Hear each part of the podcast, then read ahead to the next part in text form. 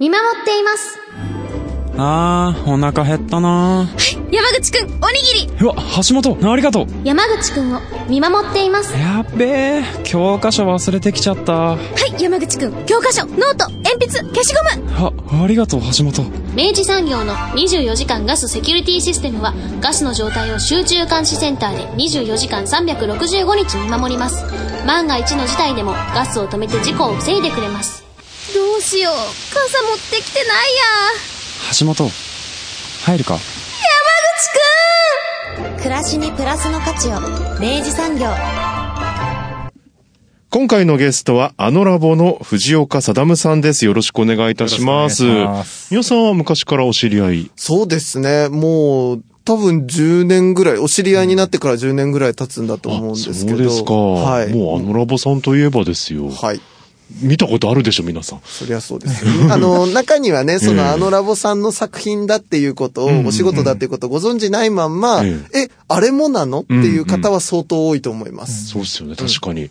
まずはなので、あの、あのラボについていろいろ伺っていきたいなと思うんですけど、はい。え、僕のイメージだとそのクリエイターの方のこう、集団というイメージなんですが、うんそうですね。まあ、今、えーっと、合計で14人いるんですけど。結構、そ最初に立ち上げた時は4人でスタートして、で、まあ、あのー九州大学の芸術工学部のクリエイター4人で集まって、うん。で、それで立ち上げた会社で、まあ、そうですね、クリエイターがかなり中心のうん。多い会社だと思います。え、起こりはいつ頃のことだったんですか？2012年なんで、は8年ですか？うん8年前ですうね。ん。うん。僕じゃあ多分お会いしてるの割と立ち上がってすぐだったそうですね。きっとですね。多分そのぐらいだとその最初のこのスターティングメンバーの4人の方々ってのはもう最初からこう一緒に何かやろうぜみたいなノリだったんですか？そうですね。学生の時から、その、もう自分たち主体で、その、展示会を開いたりとか、うんそういうのをやっている仲のいい4人で、で、まあ、あの具体的に会社を作ろうって言い出したのは割と直前ぐらいからわーっとな盛り上がってっていう感じなんですけど、なんとなくふわっと、この、うん、この4人とかでやるんじゃないかな、みたいな、そういうイメージは持っていましたね。うん。それぞれこう得意な強みというか、なんかそういうのがあって、はい。その、その4人がま、まさにその、バラバラな得意分野で、まあ僕はその、もともとその、九州大学の方で学術研究員として活動してて、で、それで、シリアスゲームっていうその、まあゲームを、社会問題を解決するためにゲームをこう作るっていうような、まあそういうようなプロジェクトに関わっていて、でまあそういう開発を携わっていたんですけど、でもう一人はその、福岡のゲーム開発会社で、あの、開発者として、うん、プログラマーとして活動していて、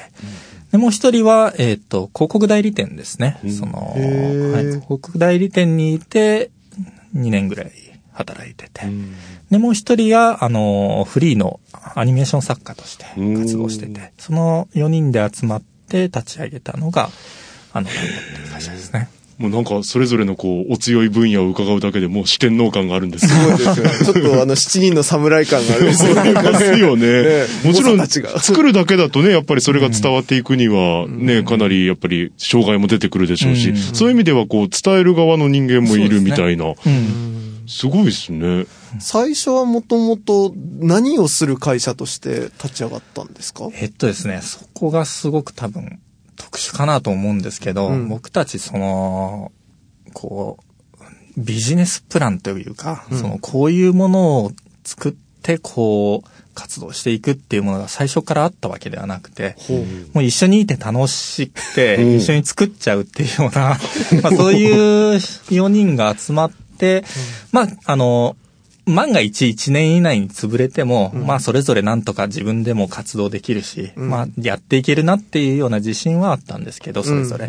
まあその一緒に楽しくやってみるかって言って始めて、でまあ楽しくやってるうちに8年経っちゃったみたいな。羨ましい。すごいな。ぁ いや、もちろんね、もうすごい努力とね、いろいろな困難を乗り越えてらっしゃるとは思うんですけど、それをさらっと今おっしゃったのが、かかっこいいですね。っこいいっすよね。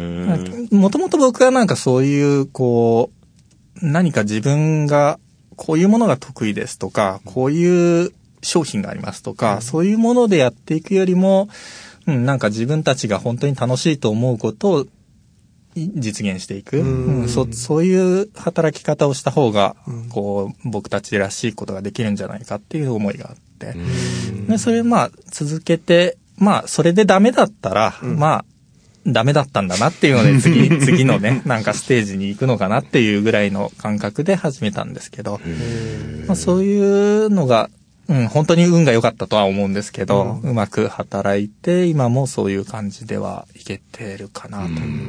最初のうちはじゃあ結構その、まあ、ご縁の中でうん。発注仕事をいただいて、みたいな感じだったんですか、まあ、あの、一番最初は、それこそ、あの、本当に、あの、1年2年のうちは、あの、来る仕事は、どんな仕事でも絶対に断らないっていうルールを作って、うん。仲間内で。で、まあ、その代わり、その、来たものは、何とかして僕たち自身が楽しめるように、ううんまくこう解釈しつつ、進めていこうっていうように、まあ、そういうように進めてましたね。うーん。最初は結構そのゲーム開発みたいなのが多かったんですか？えー、とですね、そ、まあ、あのーもともとその九州大学で僕がその企画しとか、あの、開発に携わっていたプロジェクトは、そのまんまその、商品化っていうステージに入ってたんで、うん。あの、僕たちがその、まあ、あの、ディレクションの部分と、その、アートの、その、まあ、グラフィックの部分と、みたいなのを担当して、うん。で、それをリリースみたいなのまで、その、携わらせていただいたんですけど、ただまあ、本当に、うん、なんか来る仕事、まあ、これはやっぱり僕たち自身が本当にバラバラなさ、うん。あのー才能を持ってたっていうのはあるんですけど、うん。なんか、うんすごくアナログな仕事みたいなのも来れば、それこそなんかおもちゃ、その手で遊ぶようなおもちゃみたいなのを作るみたいな仕事もあれば、うん。まあウェブ、ウェブを作ってっていう仕事もあれば、うん、映像を作ってっていう仕事もあれば、なんかの展示。なんか、その、それこそ、その九州大学で研究をされてる内容を分かりやすく見せるために何か展示作れないみたいな仕事とか、そういう、まあバラバラないろんな仕事が来ましたね。なるほどな。隙がないじゃないですか。全部やれちゃう、ね結構なんかイメージ的にあのラボさんはやっぱそのデジタル分野というか、うん。なんかそういう部分での、なんか、やっぱ専門性があると思ってたんですけど、うんうん割とそういうアナログなお仕事とかもあっそうですね。たんですね。相当アナログなのは多い方だと思いますね。へーうん。あのーなんか木の、あのー組木みたいなので、うんブロックを作って遊ぶようなおもちゃとかも今作ってたりするんですけど、うん、全然あああのデジタル要素がないようなものもぜ作ってまあ、と、とはいえ、その、作るプロセスの部分では、うん。例えば、レーザーカッターっていうものをつく、うん。使って、その、木を切ったりとか、うんうん。まあそういう部分でデジタルのテクノロジーみたいなのを使ったりはするんですけど、ーあのラボさんってなんかご紹介するときに、なんとかのあのラボさんですみたいな、その肩書きというか、なんか例えば、なんか、なんか、あるじゃないですか。それってなんて言えばいいんですか？すごく難しいんですよ。ね 本当に難しくて、それもうずっと8年間、こう、どう言えばいいんだろうっていうのをいいろいろ言ってるんですけど、やっぱり結局、その、まあ、あの、全部僕たちがやったものを見せたりとか、うん。なんかその、こういう思いで作ってるんだよっていうのをしっかり説明しない限りはなかなか、うんうん、難しいなと思って、一言では言えないなって思って、うんその一言で言えなさが、うん、いろんなことをやってて、一言で言い表せないのが僕たちの色なのかなっていうようには、最近では思ってますね。なんかね、いやでももう今や、もうきっとあのラボさんと一緒にやれば面白いことになりそうだっていう、もう雰囲気には持っていかれてるわけじゃないですか。そうですうんね。ね。これなんかブレイクスルーする、なんかこう自分たちの中でも、だしまあ外からの評価も含めて、あ、この仕事が一つなんか看板になったなというか、うん。突破口になったような案件ってあったりしますか？そうですね。ん多分、二つほどあって、一番最初にやった仕事が僕たちの中ではうん。すごいブレイクした仕事で、その、まあ、仕事っていうよりも面白くてやっちゃったみたいなところなんですけど、うん。その、あのーおと、お知り合いに、あのー真鍋大度さんっていうメディアアーティストの方がいらっしゃって、おで、ちょうど僕たちが会社を立ち上げたタイミングで、はい。その、ま真鍋さんが、あのー、 Perfume の、うん。あのー海外展開に、の、に合わせてやるプロジェクト、うんグローバルサイトプロジェクトっていうのをやってたんですね。うんで、それでまあ、あの、真鍋さんに会社作りましたよっていうのを報告したら、うんちょうどこういうのやってるから君たちもよかったら一緒にやろうよみたいな、そういうのをお声掛けいただいて。で、まあ、その、内容がですね、その、 Perfume のダンス、踊ったモーションをキャプチャーして、うん。で、そのモーションキャプチャーデータをんインターネット上に公開して、うん。ダウンロードすれば誰でも Perfume のダンスをうん自分のキャラクターで踊らせることができるっていうような、なるほど。まあ、そういうようなプロジェクトをされてて、うん。で、それでまあ僕たちもダウンロードして、うんもう、あの、自分たちの楽しいようにこう、アレンジして、うんで、それでまあ、あの、一つ、二つか、二つアニメーション作品を作ったんですけど、うんうん。まあ一つはその、データを使って、こう、アートアニメーションみたいなものを作って、で、もう一つは、その、自分たち自身がそれに踊らされるみたいな感じのプロジェクトをやって、うん。まあ、要は、ダウンロードしたデータがあって、うん。で、自分たちも、あの、簡易的なセンサーで自分たちのモーションをセンシングできるようなうん。センサーを持ってたんで、はい。で、まあ、自分たちのモーションもセンシングできるんだったら、そのデータを比較して、うん。で、ポ近いポーズを取ってたら自動で写真を撮るっていうような、うんそういうようなシステムを作って。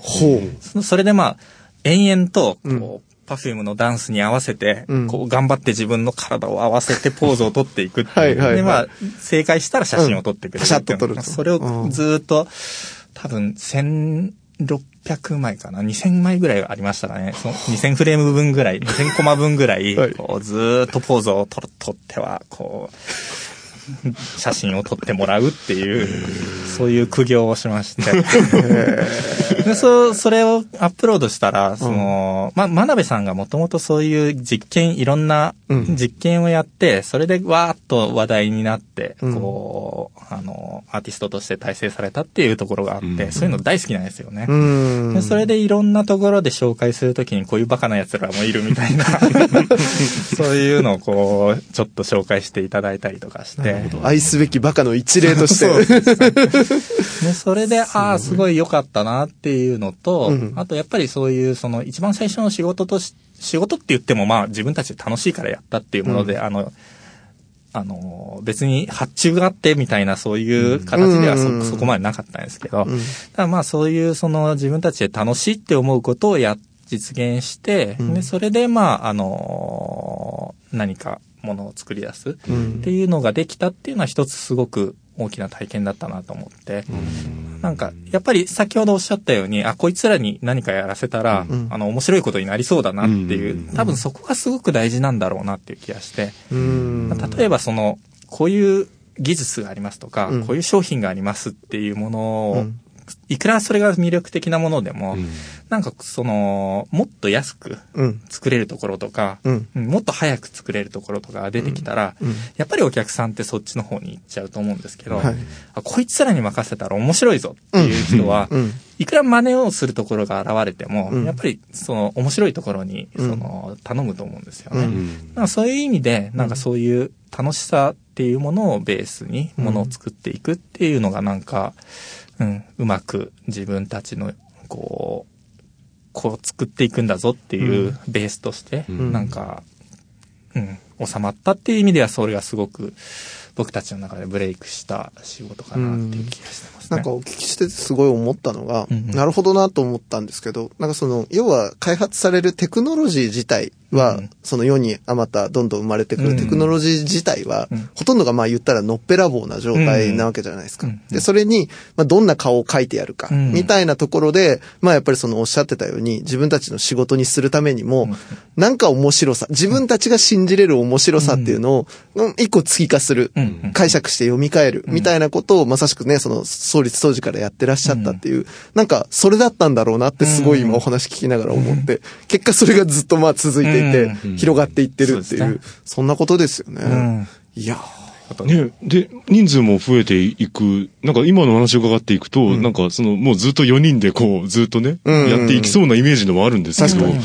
またメンバーも増えていくっていうのも面白いなと思って。ですね。やっぱり、あのー一つ、その、すごく手が足りないっていうのが、すごくあったの。と、物理的に。うん、その、まずは作り、作る側の人数が足りないよねっていうのはすごくあって、そそれによって、仕事の規模も、やっぱり、その、4人で、で、いろいろな、その、作るっていう部分以外のところも全部含めて回さなきゃいけなかったんで、その範囲内でできる最大のプロジェクトっていうのにも限界があって、うん。うん。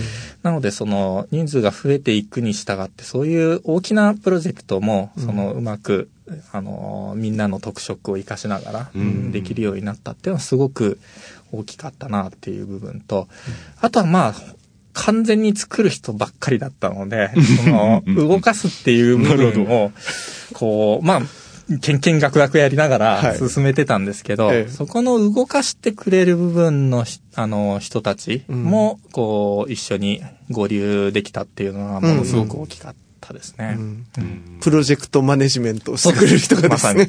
まさに。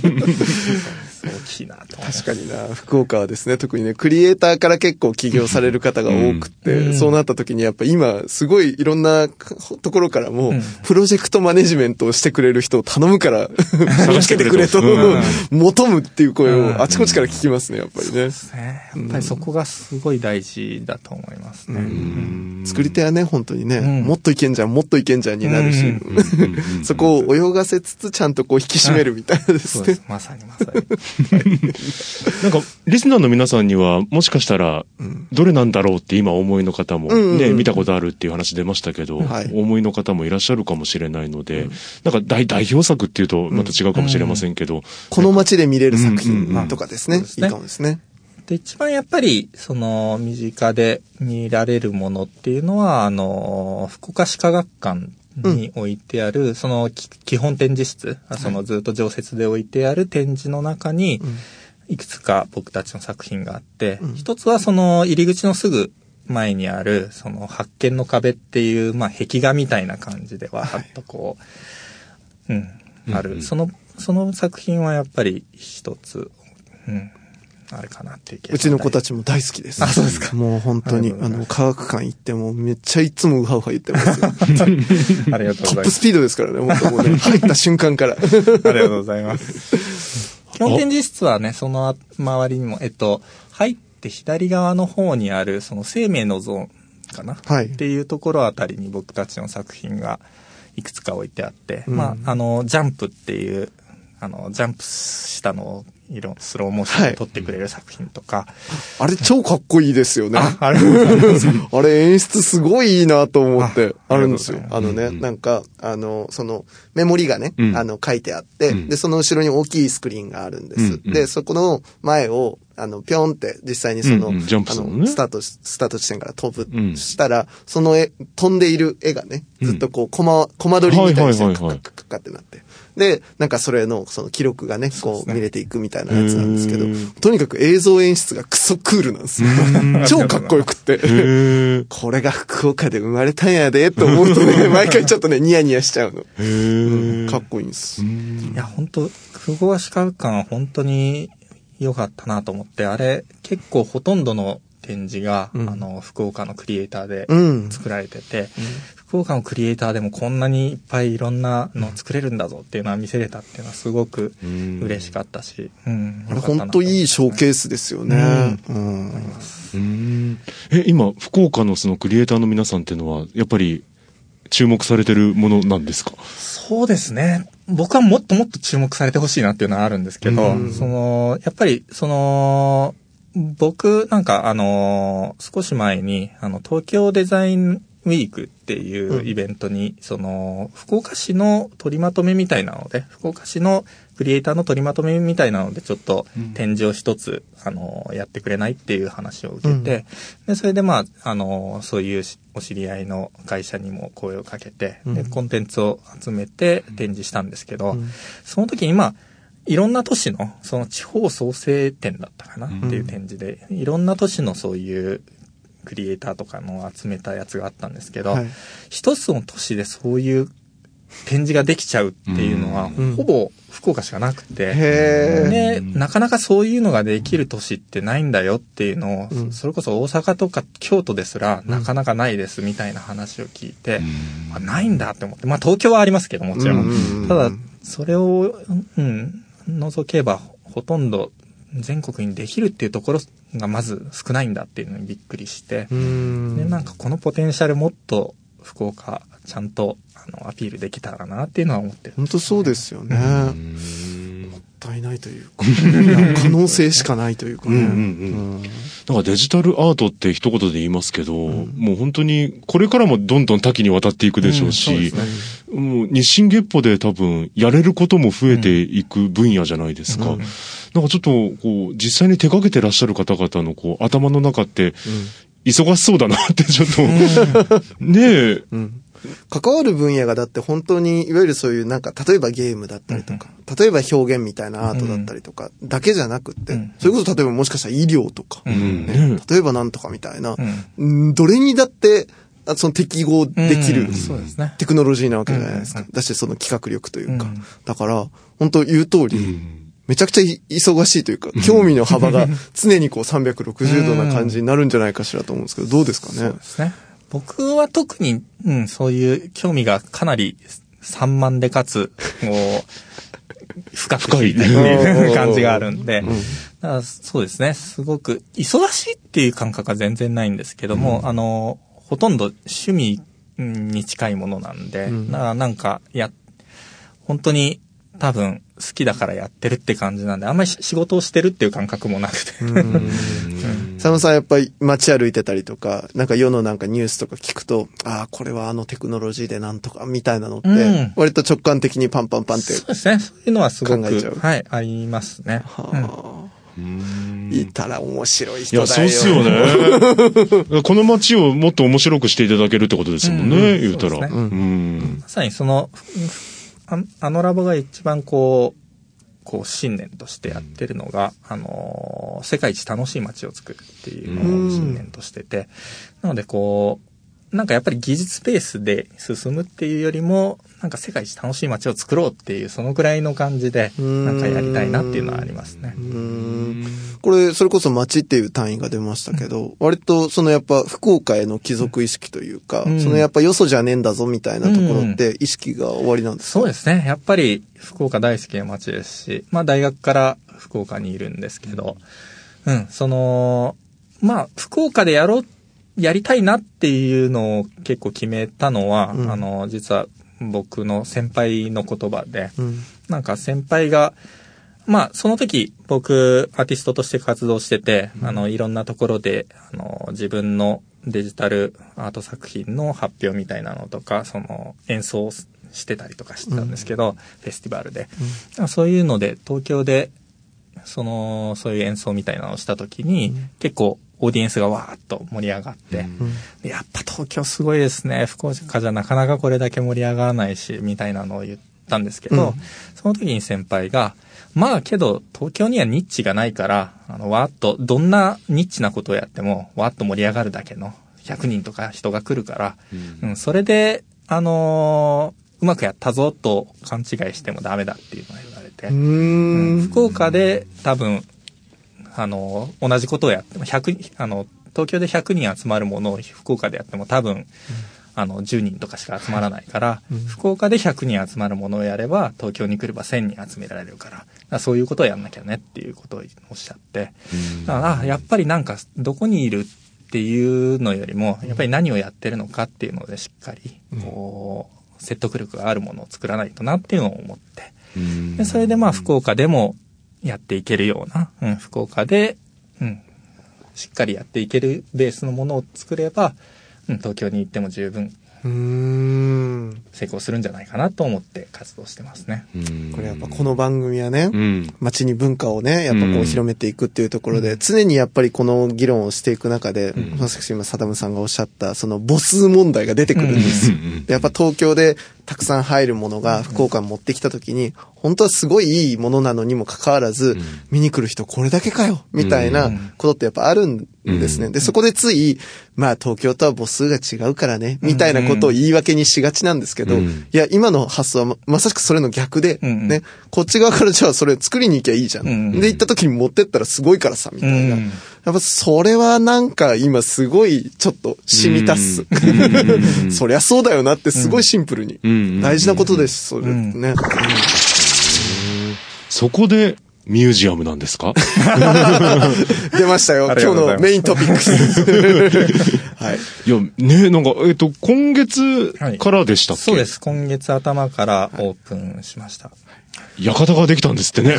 そうなんです。福岡の一、まあ、なんて言うんでしょうか。一アーティストが、ええ。アーティストチームがええ、ミュージアム、施設ミュージアムを持つという、ね。まあ施設といっても、まああの、持っているのは市の方が持っている、はいうん施設ではあるんですけど。ちょっとあれはどういう施設なのか詳しく教えていただいてもよろしいですか、はい。あの、大分県の豊後高田市にある、その長崎花、うんななんかこう、ちょっと半島になってるところなんですけど、その長崎花の中に、そのリゾートキャンプ場があって、でそのリゾートキャンプ場の中に、あのーそういう、そのデジタルアートの施設を作るっていうような、あのー募集があったんですね。はい市の方から。はい。で、それに応募しないかっていうのを、えっ、と、建築家の方に、こう、お誘いいただいて、まあ、あの、デジタルアート自体をつは作る、作る方々ではないので、建築の、その、まあ、あの、建築の方は作って、はい。でその中の、ね。そのコンテンツの方を、あの、ラブさんどうですかっていうお話をいただいて、うん。それはぜひぜひ一緒にやりましょうって言って、で、まあ、あの、応募したら、はい。うん、あの、びっくりすることに向かってしまいました。これ、だって、要は、君たちのミュージアムを作らないかっていうお誘いってことですよね。そうですね。これ、とんでもないですよ。あの、多分、日本中のデジタルアートのん。猛者たちが、俺も俺もってなっってなるよね。たんじゃないんですか。そうですね。まあ、実際にあのーあそこってチームラボさんのその、ギャラリーみたいなのもあって。ですよねでうんうん、なんか結構チームラボが取るんじゃないかなと僕たちも思ってて。で、それで僕たち出しても受かんないんじゃないかなって思いながらも、けどまあ、あの、せっかくならもう、あの、好き勝手やって、あ好き勝手企画して、うんうんうんもう、あの、受かったらもう好きなことばっかりできそうな企画、うんうんうん企画を出そうって言って、うん。うん。で、それで出したら、受かってしまいましたね。すごいです。じゃあ今めちゃめちゃさ楽しいじゃないですか。ああ、もう楽しいだけの場所になりましたね。えあの、僕も三好くんも長崎花ね、あの、同じ日に行ったことあってね。そうですそうですん。あの、チェ・ジョンファさんでしたっけ？あの作品に二人でえらい感動した。ーそうだ、そうです。ねねあの、もともとアート作品とかも長崎花には置いて、あの、そうですね。小野横さんとかのね。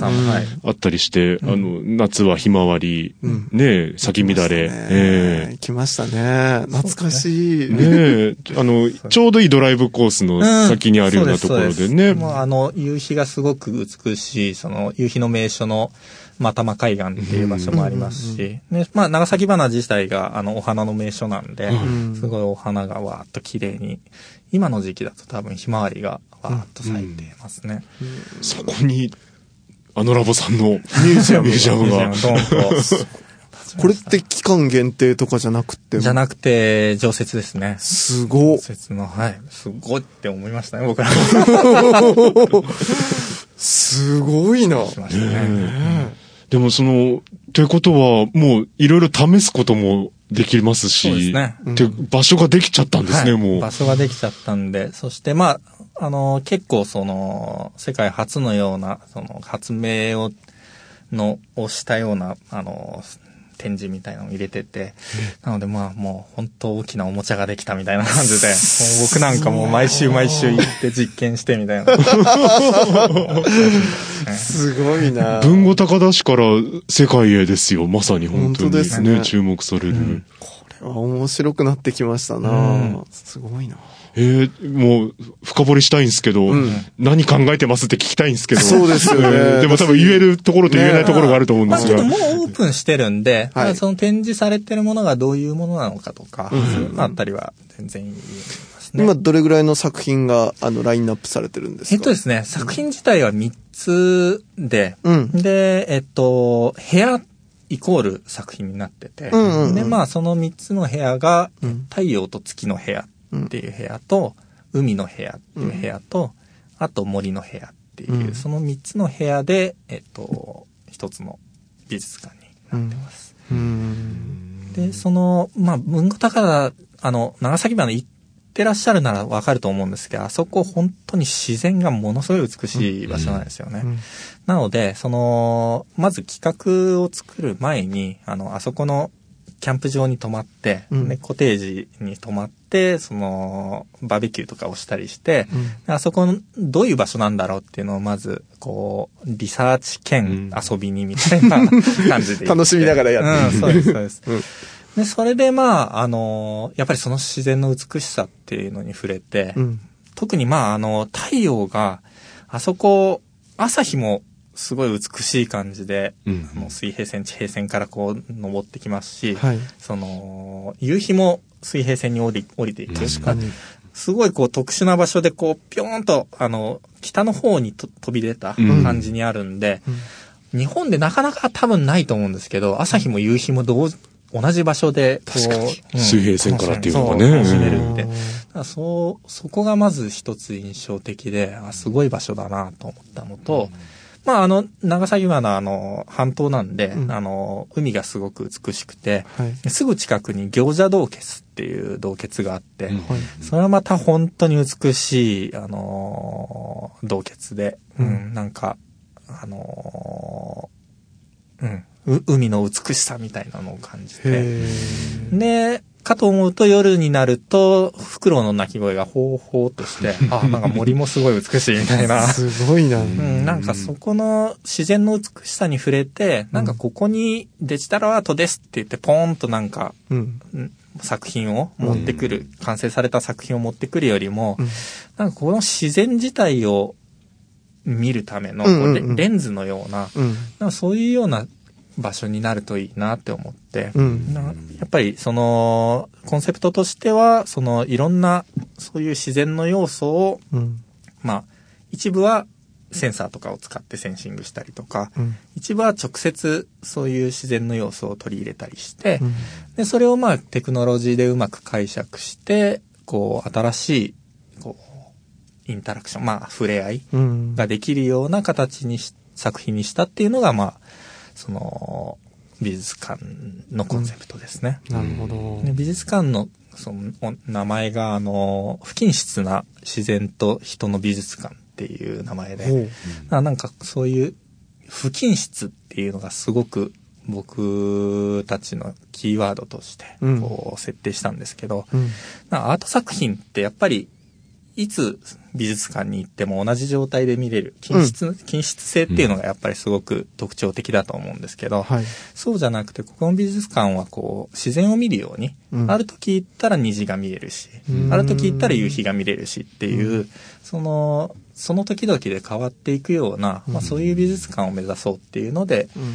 作った美術館ですね。ほーこれでも聞けば聞くほどですよ。はい。あの、それすごい今スストーリーとしては納得いくじゃないですか。うん。確かになって思うけど、うん。それをデジタルのテクノロジーでうんやるってなった時に、俺聞きながら、うん。それ自分たちの首絞めませんか？大丈夫ですか？って今思いながら聞いたんですけど。そうですよね。本当に自然って美しいので。うん。あ今ちょっとその、少しだけまとめてる途中の,、の PR 動画を少しまあ二人にもしたいと思いますけど、不均質ってことは手数がどんどん増える。いやそういうことですよね。制作うん。大変でこす。れが太陽と月の部屋っていう部屋なんですけど、はい。こう、センサーを部屋の中に入れていて、い。で人が立っている位置をセンシングして、うん。でコンピューターの中で、その人が立っている位置からうん。正確に太陽の方向を計算して、うん。で太陽の方向にある途中にある小さな窓だけ開くっていうような、まあそういうような操作を行って。自然光なんですね、あの光は。そうです。あの太陽の光です。で太陽の光が入ってきて、その光線がパーッと美しく、その人の足元に、こう、降り注ぐっていうような、すごい。すそういう。作品を作っ天然のスポットライトを、天然のスポットライトで、人が歩いた位置についてくるっていう。すごい。うわちょっと鳥肌立った、今。ビジュアルも本当にすごい綺麗だし、んあの、コンセプトがすごい美しいですうね。ん、ありがとうございます。いいなぁ。ここにある太陽のと月の部屋っていう部屋にあるほうなこれもう少し、これ聞いただけでもさ、ね。そんなことって思いつく？いや、本当ですよ。本当ですよ。あの、長崎花のあの 風景からね。うん。綺麗だなぁで終わるでしょうよ。ね。ねまさに、本当に融合されてる、あうん。の場所に。そうですね。だから、うん。その太陽の光なんで、その、ムービングライトみたいにビューってやることもできないんで、まあや、やっぱり夕方になると、夕方の角度で、こう、入ってきますし、朝の、朝はやっぱり東の方から差してくるんで、だから太陽が今どっちの方向にあって、どういう感じでこう自分に来るんだろうっていうのが感じられるっていうような、これだから、今見せていただいた動画の中の光は割と白んだ、あの、うん。明るい光だったんですけど、うん。こう夕方には当然夕日になっていくってことですそよね。れ結構美しいですね。やあの、やっばいですねぱり赤みがかって、すごい、うん、そういう光が入ってくるっていうのはすごい美しいですね。はあ。長崎花の自然の体験を、こうデジタルが拡張してくれるような感覚ですね、そうですね。なので、まあ、やっぱりその、自然と触れ合うって、あの、無意識にやってて、うんでそれを無意識に楽しんでるはずなんですけど、うんあの、実際に太陽がどっちの方向にあるんだろうとか、うん。そういうのってあんまり意識せずに生活してるんで、実は太陽って時計そのもので、うん。動いてるのがま、まさにた時計なわけじゃないですか。ああの、ここにいて少し、あの、滞在してると、うん。あの、意外と目に見えるぐらい太陽が、あの、日向の部分が少しずつ動いてるんですよね。ああ、時計だなって思って。はあ。まあそういうところっていうのってなかなかこう、外にいても感じるのが難しかったりするんで、なんかそういうのを、こう、こういう限定された空間に入ることで、で、まあテクノロジーを使って拡張することで、ああ、なるほど、本当にこういう、こういうことなんだなっていうのが感じられるような、まあそういうような空間を作りたいって思って作った作品ですね。面白い。面白いですね。なんか、あの、文豪高田の方々って、僕、あの、お話伺うことが結構あったりするんですけど、あの、お祭りとかも熱いお祭りがたくさんあったりとか、うんね結構やっぱ地元の方々も、まあ、長崎花もそうですけど、本当に地元を愛してらっしゃる方が多いなっていうイメージなんですよね。なんかこんな感じで、その長崎花のこう風景を拡張していただけるところがあると、多分地元の方も喜ばれるんじゃないかなって、ありがうとうございます。ん、思いましたね。実際やっぱ作品作られるときに、もちろんそういうふうにこうなんだろう、感覚的になところからこうロジカルに組み上げてたところあると思うんですけど、やっぱりあの、愛されるものにするっていうときに、やっぱその地元の方たちにどう喜んでもらうかみたいなことも考えられましたか、それはそうですね。その、やっぱり、あのー人のっていうのを、あの、美術館の名前に入れてるのも結構強い思いがあって、その、まあ、名前が不均質な自然と人の美術館なんですけど、うん。やっぱり、あの、結構自然っていうのを考えるときに、ん。あの、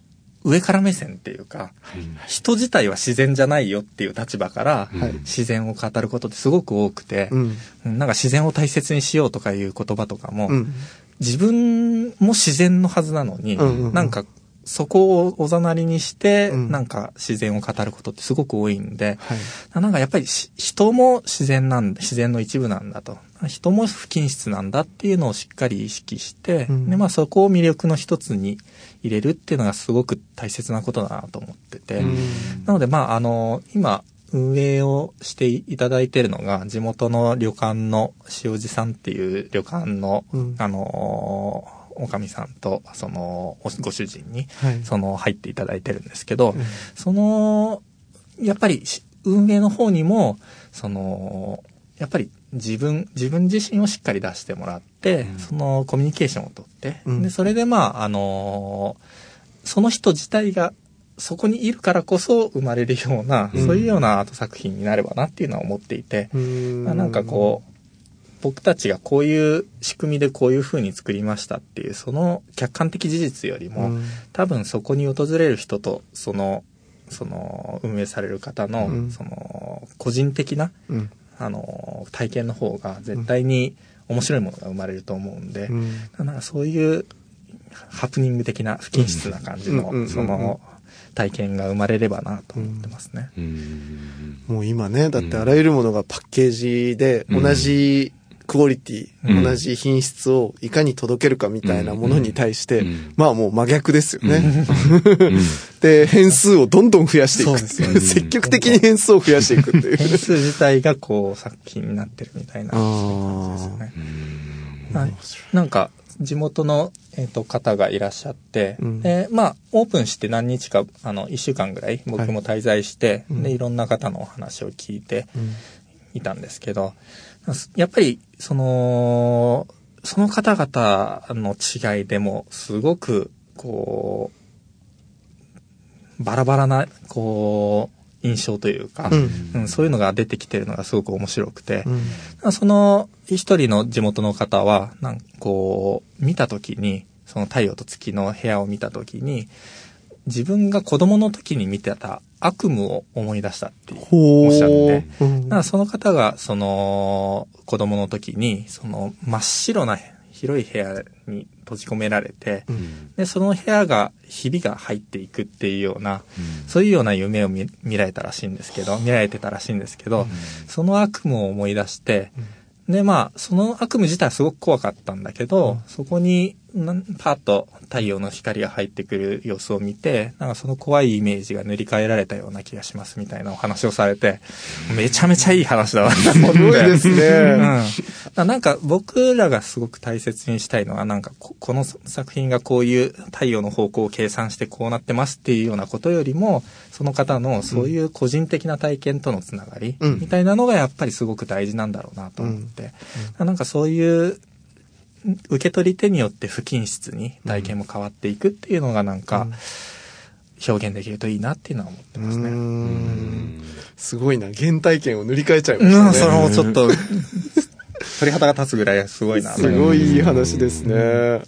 またある方は、やっぱりその、あの、文豪高田氏が、あの、神仏集合の地って言って、その、あの、神道の方と仏教の方が、こう、混ざり合ってる珍しい土地らしくて、うん。なんかその、そういうところの、なんか知識みたいなのがあってから、うん。あの、太陽の部屋が、その、太陽、太陽光うん。が、を扱った作品なんで、うん。あ、これは太陽神というか、神、神との交信みたいなところがあるってないうようなお話をして。うん。で、もう一つの海の部屋っていうところが、まあ、あのー別の作品が入ってるんですけど、そっちの方が、あ、なんかこれは仏教の言うこういう教えですね、みたいな話をとつなげたりとかいう。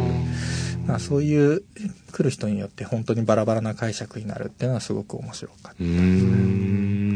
間口広。ね。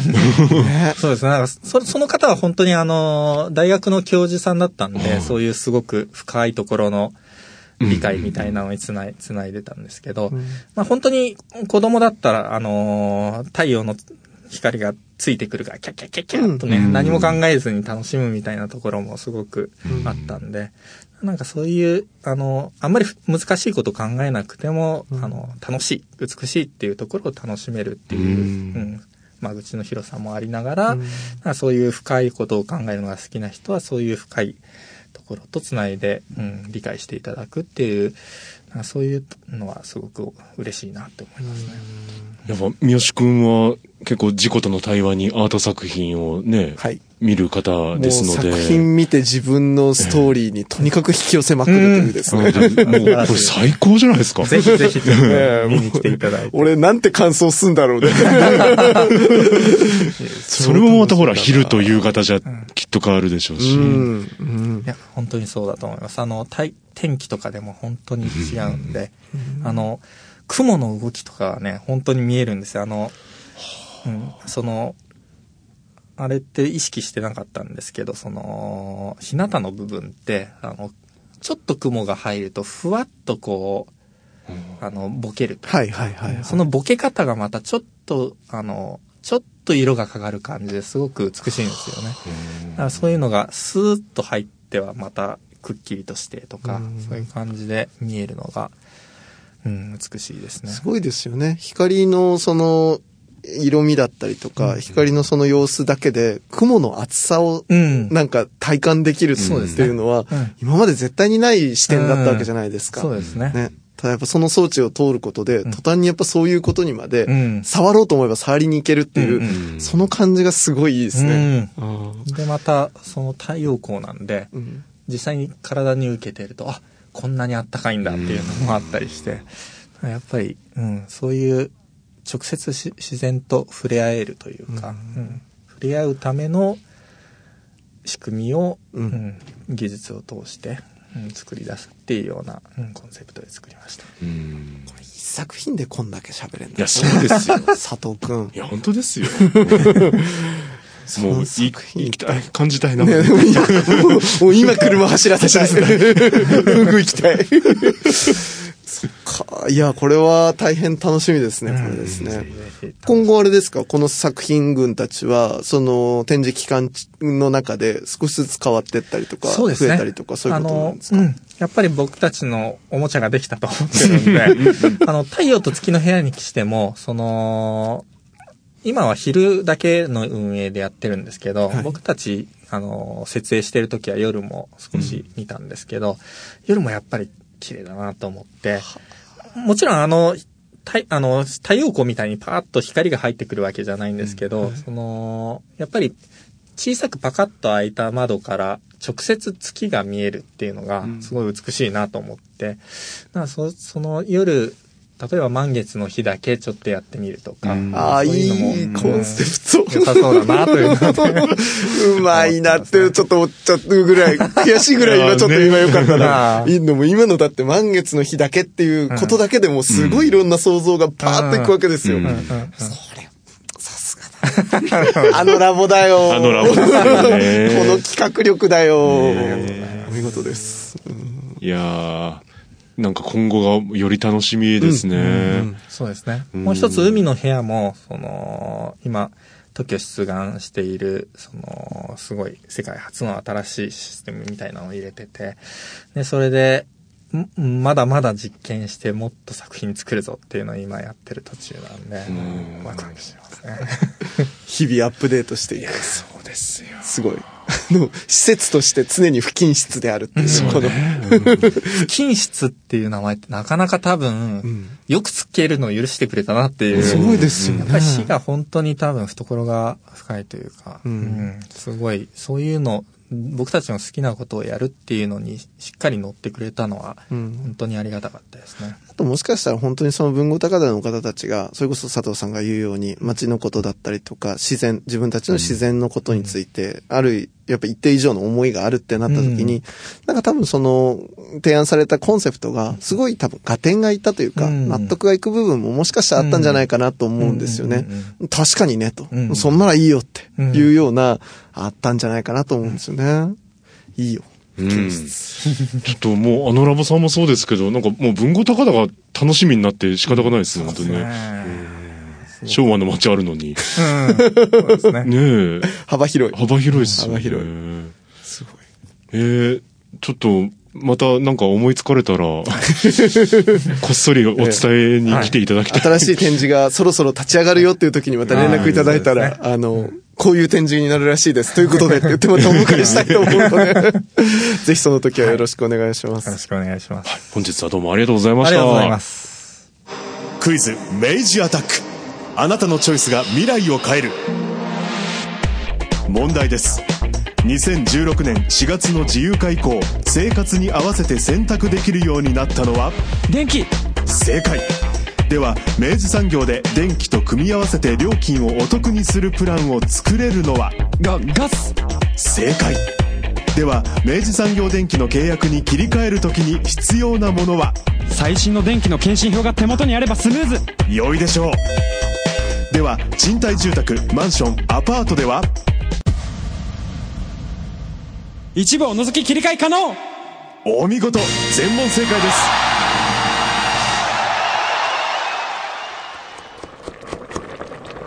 おいお母さん。うちのガス明治産業だっけ？暮らしにプラスの価値を明治産業。